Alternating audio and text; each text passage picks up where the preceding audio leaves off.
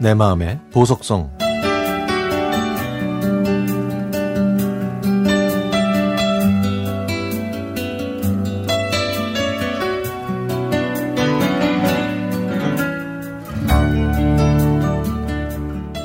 자꾸 시어머니 옷을 입으려는 딸을 보면서 처음에는 그냥 귀엽고 우스웠습니다. 그런데 더운 여름에는 이상하게도 꽤 잘 어울리는 것처럼 보였죠. 시어머니께서는 그런 손녀를 보시면서 예쁘다고 하셨습니다. 저희 어머니는 멋쟁이이십니다. 저보다 패션 감각이 뛰어나서 오히려 제가 고무줄 바지 같은 편한 옷을 입고 시댁에 가면 왜 옷을 그렇게 입고 다니냐고 하시면서 이 옷 저 옷 꺼내시고는 한바탕 저를 위한 패션쇼가 벌어지죠.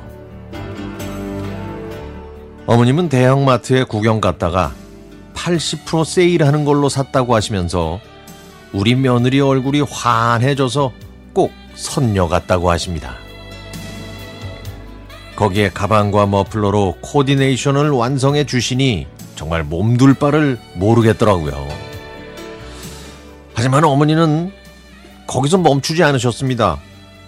옷과 제 헤어스타일이 어울리지 않다고 하시면서 어머님이 잘 가시는 단골 미용실로 저를 데리고 가셨죠.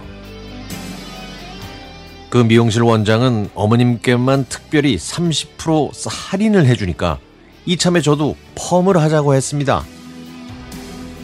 결국 저는 때 빼고 광을 낸 멋쟁이로 재탄생해서 시댁으로 돌아왔습니다. 저를 본 남편이 아이고 이거 누구십니까? 이거 아이고 연예인 같으십니다. 이렇게 놀려도 얄밉지 않고 기분이 좋았죠. 그런데 제 딸이 저를 꼭 닮아서 옷을 입을 줄도 모르고 멋을 낼 줄도 모릅니다. 제 딸이 시댁에 가면 시어머님께서는 보란 듯이 옷장을 여시죠. 스물 남짓한 제 딸은 친할머니 옷이 그렇게 좋은가 봐요. 그래서 제가 딸한테 할머니 옷을 입기엔 좀 그렇지 않냐고 물어보면 절대 아니라고 합니다. 자기는 친할머니 냄새가 좋고 할머니 옷을 입으면 할머니랑 이야기하는 것 같아서 자꾸 입고 싶다고 하더라고요. 노란색, 감색, 하늘색 등 여러 가지 색상의 옷들을 이리저리 입어본 딸은 자기는 아르바이트에서 돈이 많다며 옷을 자기한테 파시라고 했습니다. 제가 드리는 용돈보다 더 많은 돈을 할머니께 입금해드리는 딸의 배포에 저는 깜짝 놀랐죠. 어, 딸, 괜찮겠어? 아니, 그 돈 버느라고 고생했을 텐데. 그냥 아무 계획 없이 할머니께 돈을 드리는 건 아닌가 싶은 생각에 한마디 했더니 딸이 눈을 흘기면서 이렇게 얘기하네요. 엄마, 제가 덜 살겠어요? 아니면 할머니가 덜 사시겠어요? 제가 살 날이 더 많잖아요. 나중에 할머니 생각할 때 내가 용돈 드렸던 거 생각하면 내가 더 행복하겠죠?